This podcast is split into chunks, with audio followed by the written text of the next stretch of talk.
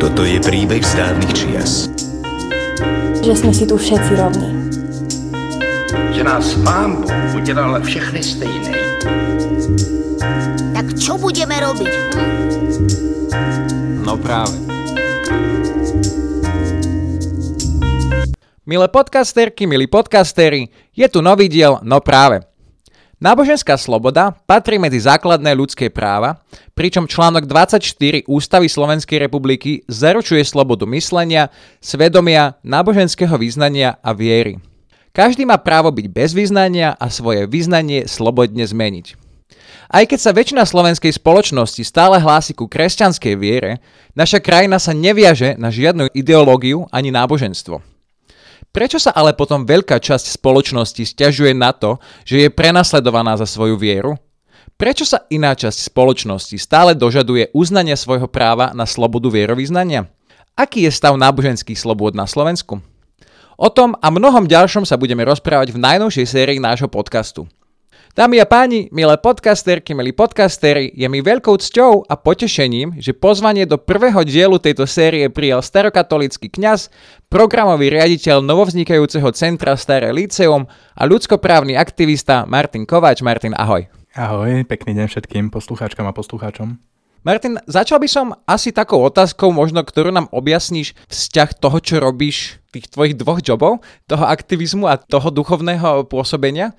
Ako vníma starokatolické učenie hodnotu rovnosti? Ďakujem ešte raz za pozvanie do tohto podcastu. Starokatolické cirkvi, úplne na začiatok môžem povedať, že máme veľmi zlý názov a rebranding v tých cirkevných organizáciách nie je úplne tá správna šálka kávy ale keď si povie starokatolické cirkvi, väčšina ľudí si predstaví nejakú ultrakonzervatívnu organizáciu kňaza, ktorý je otočený chrbtom a v latinčine v nejakých krajkách proste slúži bohoslužbu. Je to presný opak toho, čo naozaj robíme. Starokatolické cirkvi mali takú veľkú časť, keď vznikli v 19. storočí, to bol taký veľký vrchol a myslím, že katolické kresťanstvo ako také sa vtedy ocitlo na kryžovatke. Muselo sa zamýšľať nad tým, ako odpovie na výzvy svojej doby. Bolo to v čase, 19. storočie sa nazýva aj dlhým storočím, bolo to po veľkej francúzskej revolúcii, keď začali padať monarchie, začali sa rodiť národné štáty, demokracie, liberalizmus, socializmus, všetky tieto moderné hnutia, ktoré poznáme, myšlenkové prúdy. A teda církev sa pýtala, ako na to zareaguje. Mainstreamová rímskokatolická církev ako inštitúcia zareagovala tak, že zvolila za pápeža Pia IX ktorý presadzoval pomerne konzervatívne politiky v zmysle, že keď sa tu rúcajú monarchie, tak my ukážeme, že my sme pevnou monarchiou. Že keď sa tu rodia demokracie, my musíme robiť opatrenia, ktoré práve naopak odoberajú právomoci a centralizujú moc. Takže v podstate to, čo dnes vnímame ako rímskokatolickú církev, v mnohom a v mnohých ohľadoch je práve plodom a produktom tohto 19. storočia. Dovtedy rímskokatolické prostredie a katolicizmus ako taký bol o dosť pluralitnejší a práve preto ten názov starokatolíci. Boli to jednoducho ľudia, ktorí sa hlásili k tejto staršej pluralite hovorili, že keď sa tu rodia národné štáty a demokracie, musíme demokratizovať aj církev. Keď ženy získavajú svoje práva, musia dostať tieto práva aj v cirkvi, hoci tiež to aj v starokatolických cirkvách trvalo. Naša materská starokatolická církev v Českej republike len pred pár týždňami v oktobri tohto roku na svojej synode schválila svetenie žien a umožnila ho vlastne do všetkých stupňov vrátane kňazského svetenia a biskupského svetenia. Zároveň sme schválili momentálne požehnávanie partnerstvám, teda v podstate tým partnerstvám, ktoré doteraz cirkvi nemohli uzavrieť manželstvo, či už to boli heterosexuálne alebo páry rovnakého pohľavia. Takže v podstate starokatolické cirkvi v súčasnosti sú rozšírené najmä v nemecky hovoriacom svete. To bola tá alternatíva, tam boli tí teológovia, ktorí uvažovali takýmto spôsobom a hovorili, že katolické kresťanstvo na výzvy doby musí reagovať iným spôsobom že ono nie je monolit, ktorý je riadený z hora nadol ako pyramída, ale práve naopak, že aj v cirkvi tá moc vychádza z oboch strán, tak z dola od všetkých veriacich, teda v demokracii vo farnostiach, ktorí si volia svojich duchovných, volia biskupov a kde ženy i muži majú rovnaké práva, teda bez ohľadu na rodovú identitu, všetci ľudia sú prijatí a bez ohľadu na sexuálnu orientáciu, čo je takisto veľká téma súčasnej diskusie. Dnes, keď teda prídete do väčšiny starokatolických cirkví, nájdete niečo podobné ako v anglikánskych cirkvách alebo v severských luteránskych cirkvách. Teda Keď prídete na bohoslužbu, máte pocit katolíckej liturgie, modernej, so súdobým jazykom a tak ďalej. Na druhej strane, ale to, čo nevidíte, už je práve tá demokratická štruktúra, ktorá veľmi veľa mení. A pre mňa práve toto bol rozhodujúci faktor, prečo som sa rozhodol stať sa starokatolíkom, že to bola církev, kde som aj ako laický veriaci chápal, že môžem do veci zasahovať, môžem ich meniť. Ak nesúhlasím so svojím farárom, tak mám veľmi veľa prostriedkov na to, že ho môžem vymeniť. Nestala by sa u nás nikdy kauza bezák napríklad, pretože externá moc nám biskupa odvolať nemôže. A ak má podporu svojej cirkvi, tak jednoducho môže zostať v úrade. A toto sú starokatolícke cirkvi v súčasnosti a z toho trochu pramení možno aj ten občianský aktivizmus, ale v cirkevnom prostredí by som oveľa viac hovoril o prorockom hlase, pretože nejde o nič iné, ide iba o slova Ježiša v Evaneliách, ktorý sa stával na stranu tých ľudí, ktorí boli na okraji spoločnosti, na tých, ktorí boli utlačaní, ktorí boli v menšine, ktorí boli inej národnosti. Lukášovo Evangelium nám špecificky hovorí o Ježišovi, ktorý prichádza za ženami, za Samaritánmi, za ženou Syrofeničankou, jednoducho ľuďmi, ktorí boli mimo tej tradičnej komunity a ktorí boli iní. A ak sa teda máme pozrieť na cirkev dnes, podľa mňa je posolstvo a poslanie je práve v tom, že sa stavia za ľudí, ktorí sú iní ako väčšina. A stojí na ich strane, na strane utlačaných, na strane menšín, na strane ľudí, ktorí sú slabí a ktorých hlas nepočuť. A myslím si, že v tom je aj ten prorocký rozmer a poslanie cirkvi v súčasnom svete. Lebo aj v rámci etablovaných kresťanských cirkví tento hlas celkom žiaľ nezaznieva. Veľmi pekne si to zhrnul. Nie len teda tá rovnosť v horizontálnej rovine, ale aj v tej vertikálnej mi, mi z toho vychádza ako celkom prirodzená, čo je dosť super. Myslím si, že nie je žiadnym tajomstvom, že postavenie katolíckej cirkvi na Slovensku je v istom zmysle špecifické, aj napriek tomu, čo sme povedali v úvode. Vy ste predsa len neporovnateľnejší počtami, ale chcel by som sa ťa opýtať, ako vnímaš to postavenie tej väčšinovej katolíckej cirkvi, toho vierovýznania na Slovensku, vo vzťahu ale aj ku správovaniu štátu, lebo máme viacero náboženských alebo veriacich školastikov, tuto v knižnici školastičiek, ktorí hovoria, že používanie svetých kníh na správovanie štátu je vlastne urážka tej svetej knihy. Ako vnímaš toto? Myslím si, že si to na začiatok vystihol veľmi dobre. Ešte uh, jeden taký malý disclaimer. Starokatolíci sa považujú za církev katolického typu, hoci o sebe hovoríme ako alternatívnych katolíkov, alebo o katolíkoch inak, alebo demokratických katolíkoch, liberálnych katolíkoch, akokoľvek to nazveme. Hoci nie sme v plnom spoločenstve s Rímom a rímským biskupom. Čiže hovoríme teraz o majoritnej rímsko-katolíckej cirkvi na Slovensku. Ja sám som v nej vyrastol, musím povedať, že za mnohé veci tomu vďačím. Bolo to inšpirujúce prostredie, ktoré ma v podstate zásadným spôsobom formovalo a musím povedať, že mám aj pochopenie pre tých ľudí, ktorí dnes ideovo stoja na opačnej strane, pretože si uvedomujem, že keby sme nahrávali podcast pred 15 rokmi, tak možno stojím na tej ich strane a považovali by ste ma za nejakého bigotného fundamentalistu, pretože takým som naozaj bol. A ja sa tak vnímam a hlásim sa k tomu. Ale všetci ľudia sú niekde na ceste. Ja som tou cestou dokázal prejsť a preto dávam šancu aj všetkým ostatným. Nie každý možno mal toľko možností stretnúť sa s inakosťou, s tými ľuďmi, ktorí boli naozaj iní. A len súhra životných okolností, možnosti štúdia a principiálna otvorenosť, ktorú som ako človek mal, tak ma priviedla k tomu, že som musel reflektovať svoje postoje, kriticky ich prehodnotiť a naozaj sa posunúť, pretože to je čestná vec, ktorú by sme mali dopriať každému človeku. Pokiaľ ide ale o to politické angažovanie cirkvy a cirkevného prostredia, naozaj je na Slovensku veľmi citeľné. Myslím si, že je to nielen na Slovensku, ale taký trochu širší región a je tu veľa súvislostí, ktoré za tým stoja. Samozrejme máme tu veľmi zvláštny spôsob financovania cirkvy, ktorý v podstate až donedávna ešte stále bol na báze komunistického zákona z roku 1948, kde zákon o hospodárskom zabezpečení cirkvy slúžil na to, aby sa dala zneužívať náboženská sloboda. Štát jednoducho povedal, že nebude platiť kňaza, ako náhle kňaz nebol platený, musel mať iné zamestnanie, pretože každý musel byť zamestnaný a tak ďalej a takto vlastne nepohodlných ľudí tým, že im zobrali štátny súhlas, ktorý mal ekonomický charakter v podstate, tak ich zbavili tejto služby. Je pre mňa fascinujúce, že vlastne o tomto sa tu dlho nediskutovalo a v 90. rokoch církev podľa mňa mala obrovskú príležitosť na to, pretože mala širokú verejnú podporu. Ona bola jednou z nositeľiek myšlienok dnešnej revolúcie, ktorá tu bola, cirkevní predstavitelia stáli na tých námestiach a bojovali za demokraciu a slobodu a keby v tomto období došlo k finančnej odluke, tak podľa mňa dnes sme v úplne inom nastavení toho štátu a cirkvi. Na Slovensku žiaľ sa stala taká vec, ktorú sociológ Miro Tižík popísal takým spôsobom, že sa tu príjmali jednoducho výnimky, ktoré potvrdzujú bezprávie. Že cirkvi tu od tých 90. rokov dostávali rôzne privilégia a výnimky zo zákonov, s vrcholom pravdepodobne v dokumente, ktorý nazývame Vatikánske zmluvy a následne dokumenty, ktoré boli prijaté aj s ostatnými registrovanými cirkvami na Slovensku, ktoré dali cirkvám istým spôsobom výsadné postavenie, ale práve ten hlas, ktorým oni hovoria v tom verejnom živote, mne príde veľmi mocensko-politicky. A toto je niečo, s čím sa ja nedokážem stotožniť, dokonca voči čomu som kritický v tomto cirkevnom prostredí. Myslím si, že evanieliové hodnoty alebo jednoducho hodnoty, ktoré vyplývajú z viery, sa nemajú presadzovať totalitárnym spôsobom a násilím na všetkých ľudí v spoločnosti. Jednoducho biblický text alebo vyznania viery nemajú byť štátnymi zákonmi. To je proste nemysliteľné. Moja osobná téza, ktorú naozaj zastávam a ktorú hlboko v sebe cítim je, že najväčšou garanciou náboženskej slobody je sekulárny štát. Pretože ten sekulárny štát jednoducho vytvára prostredie a podhubie a podmienky, kde všetci bez ohľadu na naše vierovýznanie, na naše názory, na našu národnosť, na naše jazyky, farbu pleti, sexuálnu orientáciu sa môžeme stretnúť na jednej platforme, pokiaľ tým neohrozujeme niekoho iného. Takže len dodám krátku vec. Nie náboženský štát je to, po čom túžim a po čom by mali kresťania snívať, alebo akékoľvek vierovýznanie, či už sa to týka nejakých islamských vierovýznaní alebo kohokoľvek, pretože takýto štát je jednoducho totalitou. Totalitou, ktorá presadzuje jedno na úkor druhých, ktorá povyšuje jedného na úkor druhých. Liberálna demokracia vytvára prostredie rovnosti, v ktorom sa môžeme všetci stretnúť popri sebe v miery a pokoji.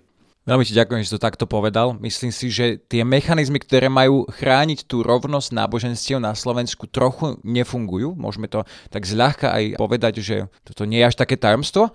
Preto sme boli všetci radi, aspoň teda istú chvíľku, keď sa oznámil ten zámer zriadenia špeciálneho úradu splnomocnenca, splnomocnenkyne vlády pre náboženské slobody. Prednedávnom sme oslavili rok od založenia tohto úradu. Nejdem sa pýtať na to, ako vnímaš ich súčasnú prácu, či osobu splnomocnenkyne ako takú. Chcel by som však vedieť tvoj názor na to, či má táto funkcia vôbec demokracii zmysel. Ak áno, tak aký? Ja si myslím, že ten úrad je zadefinovaný veľmi správne v tom svojom mene, že je to ochrana slobody vierovýznania alebo presvedčenia. Teda ono to sa netýka vlastne iba ľudí, ktorí vyznávajú nejaké náboženské vyznanie, ale aj ľudí, ktorí majú akýkoľvek svetonázor. Tá ochrana slobody sa má vzťahovať na všetkých. Samozrejme, to zdvihnuté obočie vzýšlo nie zo zriadenia takéhoto úradu, ale z toho personálneho obsadenia, pretože, ak teda môžem byť úprimný, jeho obsadenie pani Záborskou ako veľmi konzervatívnou političkou na Slovensku Slovensku, ktorá od začiatku poňala vlastne to poňatie tohto úradu a jeho smerovanie najmä ako nejakú ochranu pozícií tých majoritných cirkví, ktoré sú na Slovensku, je pre mňa nepriateľné. Tento úrad, práve naopak, jeho poslanie v demokratickej spoločnosti by som logicky vnímal tak, že sa stavia práve na stranu tých, ktorých nepočuť. Tých ľudí, ktorí sú tu na okraji a môžeme si hovoriť, čo chceme, ale to moje presvedčenie je naozaj také a už to konštatovala aj verejná ochrankyňa práv a konštatovalo to aj Slovenské národné stredisko pre ľudské práva, kde práve nahrávame podcast, že sme diskriminovaní že náboženské menšiny, ktoré sú na Slovensku a ktoré nemajú prístup k registrácii, stoja niekde na periférii a nemajú možnosť rovného postavenia a prístupu k rovnakým právam ako cirkvi, ktoré registráciu majú. A toto je téma, ktorú sme od začiatku pani Záborskej komunikovali, Absolvovali sme s ňou online stretnutie, bola to vtedy covidová doba, takže sa nedalo stretnúť osobne, ale teda chceli sme sa veľmi stretnúť. Na stretnutí bol aj náš český biskup prítomný a farská rada, ktorú máme v Bratislave a teda komunikovali sme jej túto našu požiadavku. Zároveň sme na Sviatok svätého Willibrorda z Utrechtu, čo je e, taký holandský svetec, ku ktorému sa veľmi viažu starokatolické cirkvy a ku ktorému sa hlásia, tak na tento sviatok sme jej symbolicky poslali náš otvorený list, ktorý sme aj zbierali ako verejnú podporu podpisov Kristusov, podporili ho mnohí teológovia, teologičky, farári, aj duchovné z kresťanských cirkví na Slovensku, aj v Českej republike. A také zásadné hlasy naozaj zazneli na to, že ten zákon na Slovensku by sa mal zmeniť. Symbolicky sme zber podpisov ukončili 10. decembra minulého roku na Medzinárodný deň ľudských práv, teda od cirkevného sviatku po nejaký svetský symbolický termín, kde sme chceli povedať, že náboženské práva sú ľudskými právami. Žiaľ, toto symbolické gesto nebolo celkom uchopené, pani Záborská ďalej s nami nekomunikovala a od toho momentu som sa stal akýmsi watchdogom tohto úradu a začal som sa naozaj systematicky zaoberať ich prácou. Je pre mňa hanebné, že tento úrad zorganizoval momentálne konferenciu o náboženskej slobode, na ktorej bol priamo blok o neziskových organizáciách, ktoré sa venujú otázkam náboženskej slobody na medzinárodnej národnej úrovni a nebolo tam prizvané napríklad Fórum náboženstiev sveta Slovensko, čo je priekopnícka organizácia na Slovensku v oblasti medzináboženského dialogu. Nebol tam prizvaný National Democratic Institute, čo je organizácia, ktorá podporuje otázky náboženskej slobody a medzináboženského dialogu na Slovensku. Neboli sme tam pozvaní my a hoci som sa tam snažil takisto prísť na túto konferenciu, ale teda nebolo mi to umožnené a veľmi ma neteší, naopak ma mrzí, že tento úrad sa snaží akýmsi spôsobom kontinuálne komunikovať možno faktickú vec, že kresťanstvo je najprenasledovanejšou náboženskou menšinou na svete. Je otázka, čo to znamená najprenasledovanejšou, ako môžeme vlastne merať mieru toho, čo znamená viac a čo znamená menej, ale samozrejme na Slovensku nemôžeme povedať o kresťanských cirkvách, najmä tých, ktoré sú registrované, že by boli prenasledovanou menšinou. Práve naopak. Čelíme skutočnosti, že sa niekto snaží povedať, že kresťanstvo na Slovensku je prenasledovanou menšinou hoci oveľa častejšie sme konfrontovaní s tým, že je bohužiaľ prenasledujúcou väčšinou. Mňa to až mrzí, že to takto priamo pomenúvaš, ale som rád, že to takto priamo pomenúvaš, lebo mám pocit, ako keby sa doteraz sme sa báli toto povedať, že tá rovnosť náboženstiev na Slovensku de facto neexistuje. Súčasná podoba legislatívy, ako si už spomínal, nemusíme vôbec sa tu hrať so slovičkami, je diskriminačná. Ako si povedal, toto sme potvrdili aj my v našom odbornom stanovisku, aj teda už teraz odstúpená verejná ochránkyňa práv. Chcem sa ťa spýtať, ak by si mal možnosť ty túto legislatívu zmeniť alebo doplniť. Čím by si začal? Na prvom mieste je treba riešiť zákon o náboženskej slobode. Paradoxne, zákon o náboženskej slobode na Slovensku diskriminuje alebo neumožňuje prístup k rovnakým právam náboženským menšinám. A je to práve a úplne otvorené motivované xenofóbiou namierenou voči náboženským menšinám. Na prvom mieste islamu, ale dotklo sa to všetkých vrátane mojej komunity, ktorú ja vediem, keďže som vlastne na Slovensku pôsobiaci ako kňaz neregistrovanej cirkvi Naša materská církev je v Českej republike, starokatolické cirkvy sú etablované v iných krajinách, v Rakúsku, v Nemecku, v Holandsku, vo Švajčiarsku, v Polsku. Žiaľ, na Slovensku nemáme prístup k tejto registrácii, situácia je veľmi komplikovaná, dokonca zákon o združovaní občanov, ktorý zase uplavuje registráciu občanských združení, priamo hovorí, že občianske združenie nemôže vykonávať náboženskú činnosť. Je to tam menovite povedané, teda občianske združenie nemôže vlastne zorganizovať bohoslužbu. Je tam povedané, že ak sa to stane, má byť rozpustené. Hoci samozrejme legislatívne sa to ignorovalo, nikto takýto proces nikdy nespustil a náboženské menšiny na Slovensku využívajú tento zákon samozrejme na to, aby obišli tú nemožnosť registrovať sa ako cirkev. Ale samozrejme tá podstata toho štátneho uznania, to symbolické gesto registrácie na Slovensku vlastne, to sme doteraz ešte nepovedali v tomto podcaste,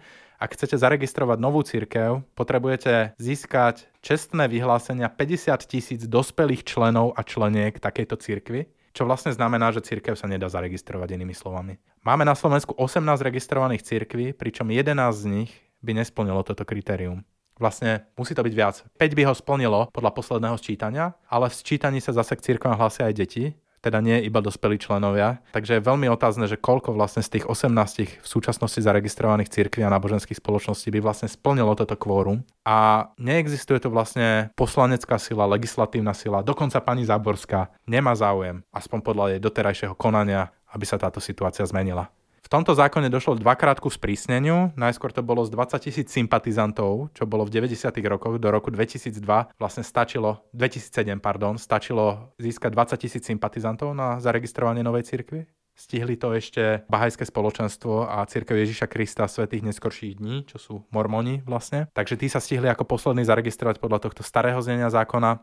Následne to bolo ale zmenené na 20 tisíc členov, čo už bolo nesplniteľnou podmienkou vtedy. V roku 2017 to bolo nezmyselne navýšené na 50 tisíc dospelých členov, čo bolo vlastne priamo motivované tým a v tej parlamentnej rozprave to priamo zaznievalo, že ide o zamedzenie registrácie islamu na Slovensku. Samozrejme, spolu s islamom sa zviezli všetci ostatní, ako hovoríme. Sú tu kresťanské cirkvy, ktoré sa dnes nemôžu zaregistrovať kvôli tomuto zákonu, čo treba tiež otvorene povedať. Keď sa tak vehementne hlásia niektorí na Slovensku alebo volajú potom, že má byť kresťanskou krajinou. S týmto výrokom nesúhlasím, ale zároveň s ním sa má teda viesť tá otázka, že prečo teda kresťanské cirkvy sa v tejto krajine tiež nemôžu zaregistrovať. A to otvorenie by samozrejme tu malo byť úplne pre všetkých a rovné podmienky pre každého. Poviem ešte trochu medzinárodný kontext, tak môžem. Je tam samozrejme tá otázka, že keď sa pozrieme na okolité krajiny, tento zákon je bezprecedentný podľa mňa v celej Európskej únii. A neviem, či vôbec niekde na svete existujú takéto podmienky, možno v nejakých totalitárnych režimoch, ale neexistuje asi demokratická krajina, v ktorej by bola takto tvrdá podmienka. Pre porovnanie, Pre zaregistrovanie novej cirkvi v Polsku potrebujete 100 sympatizantov. V Českej republike 300. V Maďarsku je možné registrovať církev aj ako občianske združenie a treba na to 3 podpisy. Takže vidíme v tomto kontexte, že na Slovensku 50 tisíc dospelých členov je absurdná diskriminačná podmienka, ktorá malým a novým cirkvám neumožňuje prístup k právam, tak ako dostávajú ostatné cirkvy na Slovensku. Mne sa veľmi ten kontext tých ďalších krajín, ktoré my považujeme za relatívne konzervatívnejšie v niektorých veciach ako my, predsa len umožňujú tieto práva vo väčšej, oveľa väčšej miere, že Slovensko ich kvázi že vôbec oproti ním neumožňuje realizáciu niektorých tých práv menšín. Chcel by som sa ale ešte možno praktickú otázku spýtať. Čo by to znamenalo pre vás, ak by sa zrušilo toto kvórum 50 tisíc? Čo by vlastne znamená de facto pre neregistrovanú církev registrácia? Prvá vec, ktorú si určite všetci povedia, je, že vy chcete štátne peniaze, tak nám to zaznieva vždycky na Facebooku. Ide vám o peniaze. Nie, ako starokatolíci na Slovensku, za naše občianske združenie a teda za ľudí, ktorí sú v mojej komunite, máme v podstate unizóno názor, že súčasný model financovania cirkvi je škodlivý. Odmietame priame financovanie cirkvi štátom, myslíme si, že to nastavuje veľmi zlý vzťah vzájomný a sme svedkami potom naozaj, že hanebných stretnutí a podliezania cirkevných predstaviteľov a tých vyjednávaní. Naozaj si myslíme, že v 21. storočí je správny model, aby veriaci financovali svoje cirkvy. Nebránime sa tomu, aby to bolo asignačnou daňou, ako je to v niektorých krajinách. Tento model mi príde veľmi priateľný, najmä ako v Nemecku, kde je to 1% navyše pre tých, ktorí sa prihlásia k cirkvi a náboženskej spoločnosti. To mi príde veľmi férové a spravodlivé. Teda nie je ten dôvod finančný. Tá prvá vec, ktorú dostávate, je spoločenská etablovanosť, renome, jednoducho je k vám pristupované ako k cirkvi a náboženskej spoločnosti. Táto legislatíva sa potom premieta do mnohých zákonov, ktoré umožňujú napríklad službu veriacim, ktorí sa nachádzajú v armáde, v nemocniciach, v rôznej tejto kategoriálnej pastorácii, kde dostávate zrazu prístup, ktorý tam máte. Najmä počas covidovej doby sa ukázalo veľmi veľa vecí a v podstate všetky tie nariadenia a hygienické opatrenia, ktoré boli publikované vo vzťahu k cirkvám a bohoslužbám, sa týkali iba registrovaných cirkví. My sme sa ich snažili samozrejme dodržiavať per analogiám a mám informácie, že napríklad aj moslimská komunita takýmto spôsobom postupovala, ale pravdou je, že z hľadiska legislatívneho rámca sa tieto opatrenia alebo teda podmienky slávenia bohoslúžeb týkali iba registrovaných cirkví a náboženských spoločností. Mám informácie o kolegoch, ktorých nepustili v nemocniciach za zomierajúcimi ľuďmi, pretože neboli zregistrovanej cirkvi a nevzťahovali sa na nich tieto zákonné podmienky. Samozrejme, takisto mám isté výhrady voči súčasnej forme fungovania náboženstva na školách, ktorá sa viaže vlastne na vatikánske zmluvy Osobne sa mi nepáči to delenie na náboženstvo a etiku, ktoré neprirodzeným spôsobom vlastne z náboženstva robí deliacu čiaru. A otázka viery, ktorá by podľa mňa principiálne ľudí mala spájať, sa stáva otázkou rozdelenia na veriacich a tých neveriacich. Už od detstva, kde to máme takto fixované. Ale pokiaľ hovoríme o tomto, tak je tu nerovnosť, pretože deti náboženských minorít, ktoré žijú na Slovensku, vlastne nemajú možnosť pristupovať k náboženskej výchove svojho náboženstva na školách. Mohli by sme pokračovať v mnohých veciach. Ak by sme do detailov zobrali tú technickú stránku, tak potrebujete jednoducho ičo, právnu subjektivitu, aby ste si mohli založiť účet v banke, aby ste mohli vstupovať do akýchkoľvek právnych vzťahov, zamestnávať ľudí, prenajať si priestory. Každá jedna takáto vec si vyžaduje to, aby ste mali právnu subjektivitu. A prečo o sebe hovoriť, že sme občanským združením, ako by sa odsunúť na druhú kategóriu, keď sme jednoducho církvo, keď to robíme ako veriaci ľudia. Je to jednoducho pre mňa úplne absurdné a nemysliteľné.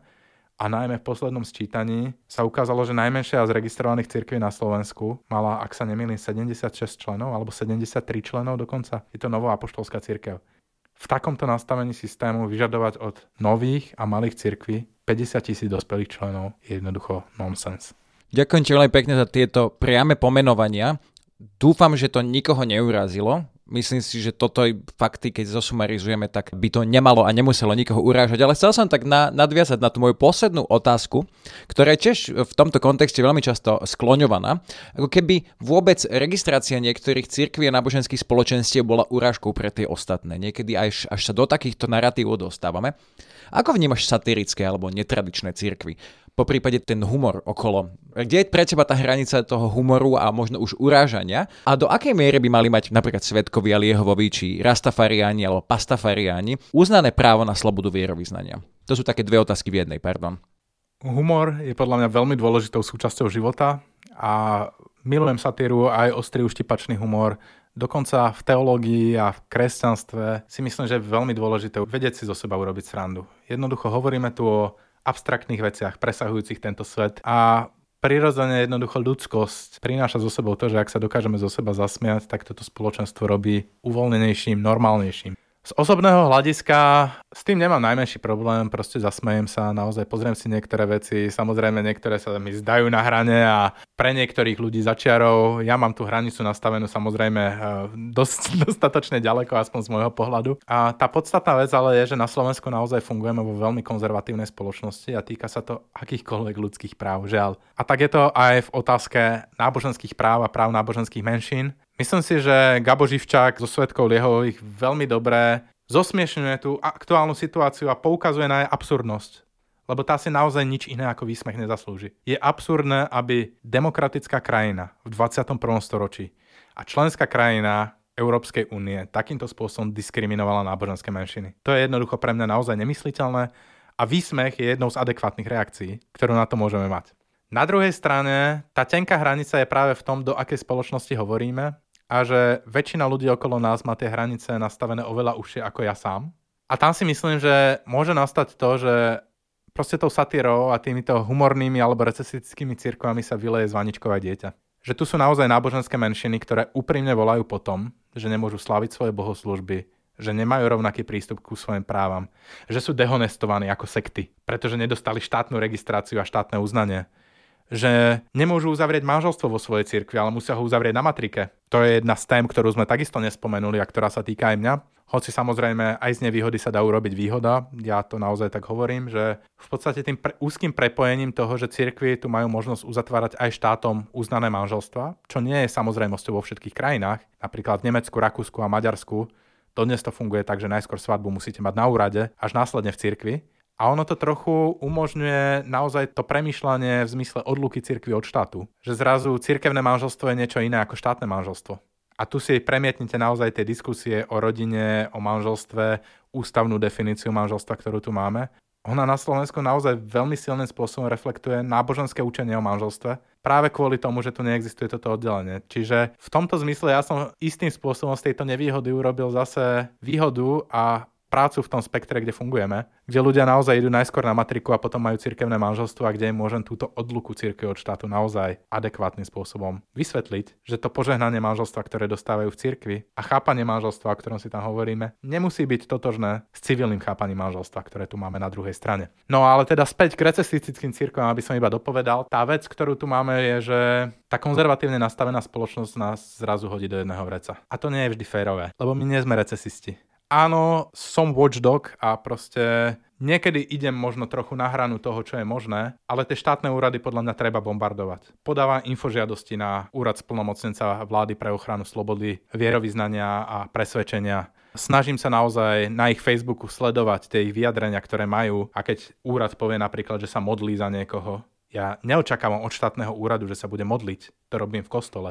Ja očakávam od štátneho úradu, že sa bude zasadzovať za moje práva Neočakávam od štátneho úradu, že tu bude slúžiť na to, aby sme sa stretávali alebo umožňovali stretnutie niektorým veriacim ľuďom z predstaviteľných cirkví.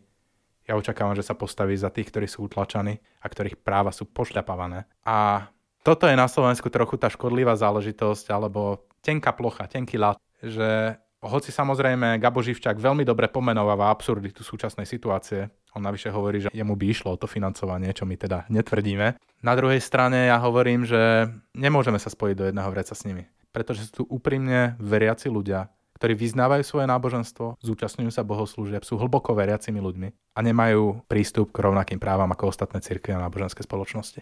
Veľmi, veľmi, veľmi ti ďakujem za túto odpoveď, ako aj za celý podcast. Ja si myslím, že tu zazneli veci, ktoré mali zaznieť už veľmi dávno a myslím si, že ich bolo treba povedať nahlas nielen na pôde Slovenského národného strediska pre ľudské práva, ale myslím si, že v širšej spoločenskej debate takisto. Dúfam, že tento podcast naozaj nevyznel ako urážka majoritných cirkví, Myslím si, že tu sme sa snažili obaja smerovať naše vyjadrenia tak, aby sme odhalili e, nefunkčnosť a neadekvátnosť momentálnej legislatívy upravujúcej náboženské spoločenstva, keď to takto poviem. Táto legislatíva súčasná je naozaj priamým porušením slobody vierovýznania, práva na slobodu myslenia a úplným popretím rovnosti, respektíve neviazanosti štátu na nejakú ideológiu alebo náboženstvo.